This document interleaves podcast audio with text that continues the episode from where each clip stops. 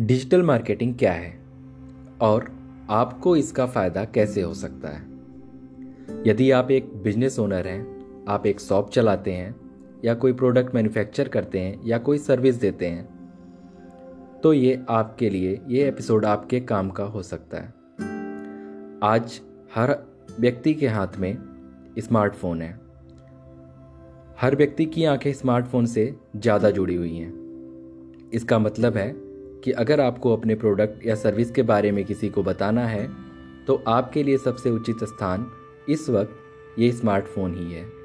और इस स्मार्टफ़ोन पर मार्केटिंग करने के तरीकों को हम डिजिटल मार्केटिंग कहते हैं। इसमें सोशल मीडिया प्लेटफॉर्म जैसे फेसबुक, इंस्टाग्राम, ट्विटर लिंकडिन आदि को प्रयोग में लाते हैं। Email marketing, search engine optimisation, content marketing आदि विभिन्न तरीकों से हम अपनी, अपने प्रोडक्ट या सर्विस की मार्केटिंग कर सकते हैं।